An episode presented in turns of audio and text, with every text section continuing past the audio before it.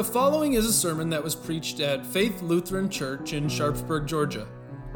For more information about our church or to hear past sermons from Faith Lutheran, visit georgiafaith.com. Thank you for listening.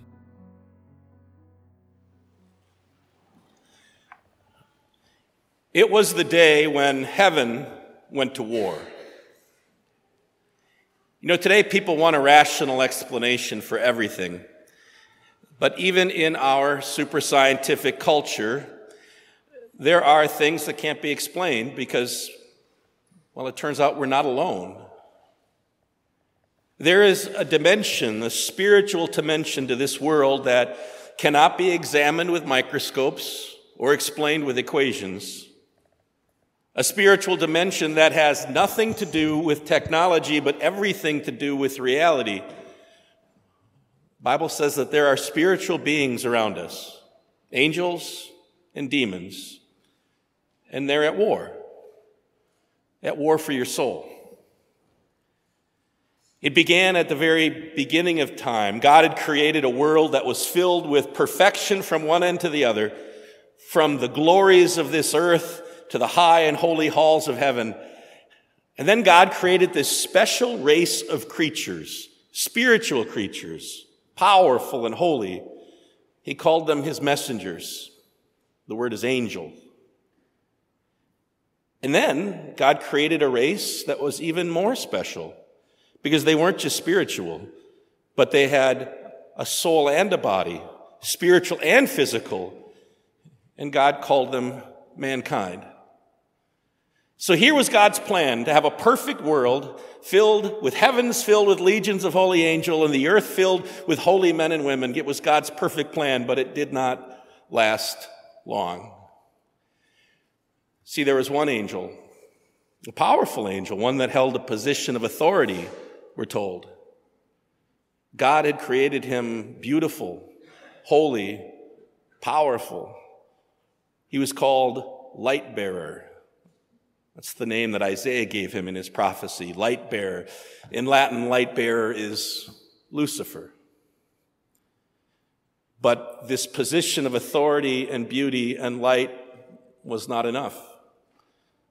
Not enough. So instead of light, he chose darkness. Instead of obedience, he chose chaos. He rallied other angels to his side. And think of the unthinkable that in the high halls of heaven there was rebellion.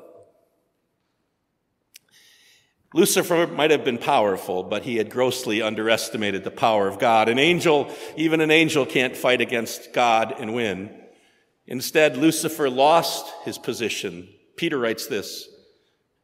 The angels who did not keep their positions of authority, but abandoned their own home, God did not spare those angels when they sinned, but sent them to hell to be held for judgment.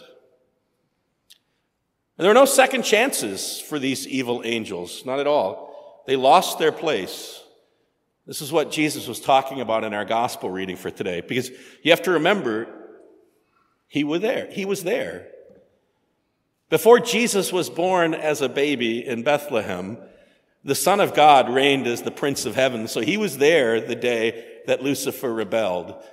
So when his disciples, Jesus' disciples, come back crowing about the fact that demons were submitting to them, Jesus said, I saw it. I saw Satan fall like lightning from heaven. But he landed. He landed right here on earth among mankind. And suddenly, in a world of perfect light, a darkness began to grow.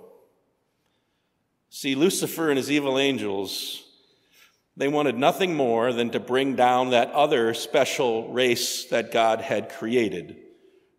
They wanted to bring mankind down with them. They wanted to ruin everything God had created. So into the garden he went in the form of a serpent with his wise sounding words and his pride inducing lies. And he took the man and the woman and he pulled them down with him. And suddenly, both of these two races that God had created, they were both drowning in sin and death and had nothing waiting for them except the wrath of a holy and angry God. But while the devil and his henchmen were still cackling about what they had done, God appeared. He came to speak to humankind. And what he said made their laughter die. Because you see, what God said about humanity was different than what he said about angels.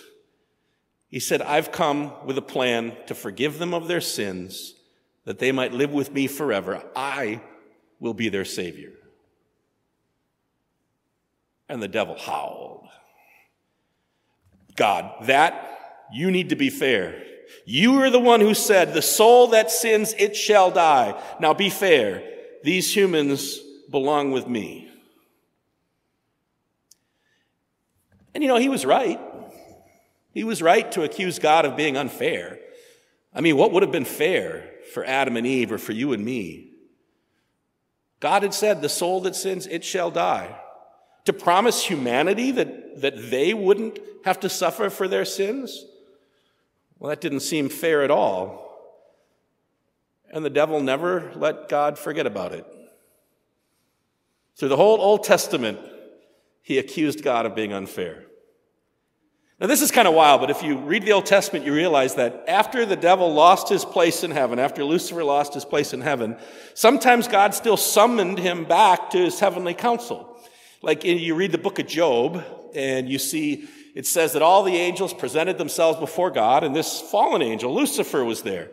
And God says to him, Well, what have you been up to? And he says, I'm roaming back and forth across the earth. And then he did what he does best. He accused Job of being a sinner and accused God of being unfair. It's one of the reasons he got a new name. Lucifer, light bearer, it's a better picture of what he was than what he is. The new name he got in the Old Testament was Hasatan.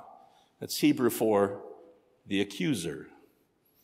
This is what he does best. He accuses. He's like a prosecuting attorney in a court of law. He knows the law perfectly well and he knows just how far short you and I have fallen of it. And so what he does is he brings charges against us. He says, John Schrader was commanded to be perfect and sinless and holy, and he's anything but that. And what kind of defense can I make to that? When he looks at you and accuses you, you know the evidence is there. In your hearts, you know it's there. And he can lay it out on the table as exhibits A through Z. What defense can you make to the accusation by Satan that we are not righteous like God called on us to be, we do deserve to be with him. Or, or another time in the book of Zechariah, Satan's again in heaven accusing a man named Joshua, pointing at him and saying, He's a sinner. He belongs to be with me. And Joshua's pictured there standing in these filthy rags of sin, but then the Son of God intervenes and says, No, he belongs to me. Take off his sinful clothes and wrap him in robes of my righteousness. And the devil howls because that's not fair. And God said, just wait. Just wait. I'm, I'm going to make it fair.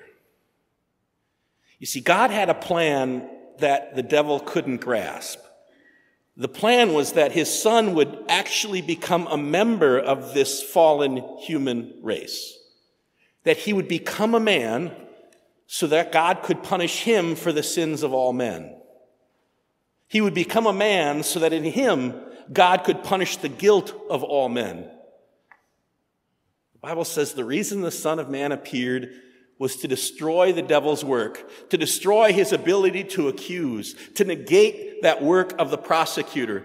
He came to make sure that the devil could never accuse us again by answering every one of those accusations, shouldering our sin and guilt, and pouring out his lifeblood on the cross. The reason that matters is that this was not just a Jew from first century Israel.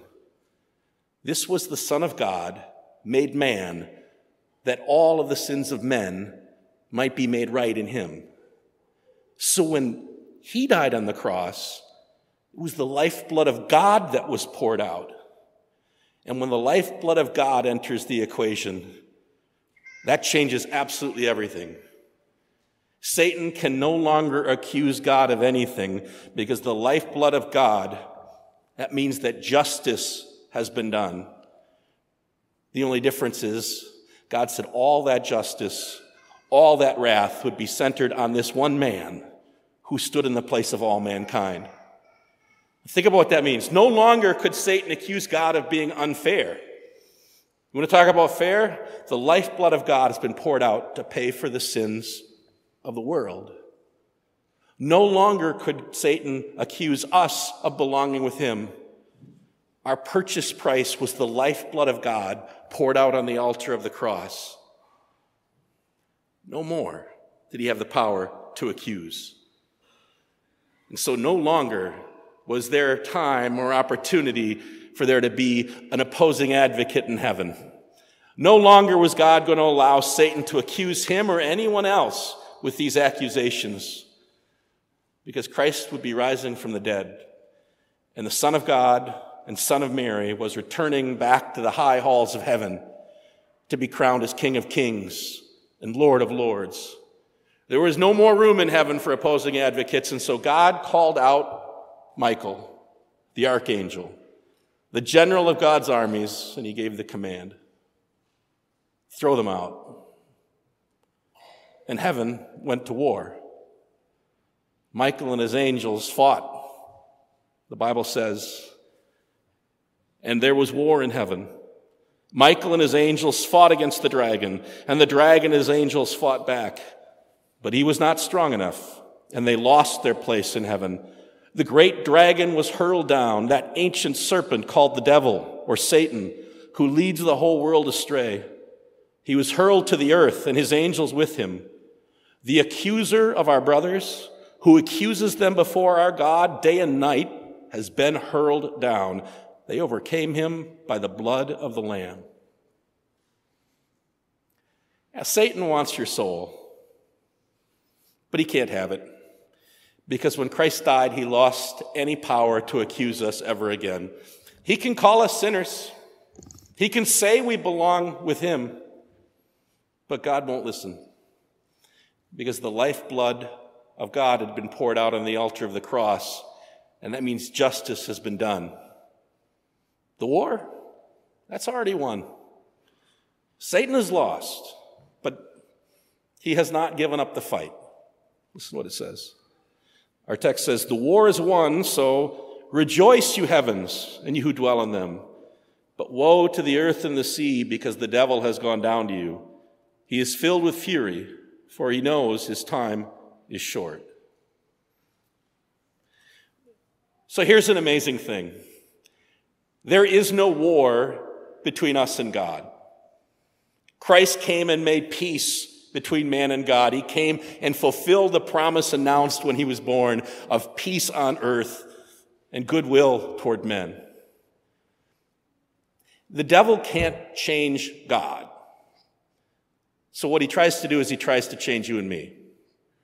He's got absolutely no ability to change God, so he tries to change us to get us to neglect our faith or to give in to that sin he can't accuse God of anything, so he tries to get us to accuse God of all sorts of things. To try to get us to accuse God of not listening to us, or not caring for us, or not giving us what we want. Satan and his henchmen, what they want to do is rob you of the peace you have that was won for you by the Son of God. Paul wrote, Our struggle is not against flesh and blood, but against the powers of this dark world and the spiritual forces of evil. There's still a war going on. But here's the great news. That day when heaven went to war, God sent out his angel armies to fight for you. And they have never stopped. And they are not going to stop fighting the evil in this world until God's peace rings out over the new heaven and the new earth. this autumn, as you watch the summer's light fade into winter's dim, and you look in this world and see the broken and shattered parts, and you see the forces of good and the forces of evil so obviously at a struggle, remember, we are not alone. Today is the feast of the archangel. Heaven went to war for you. God granted. Amen.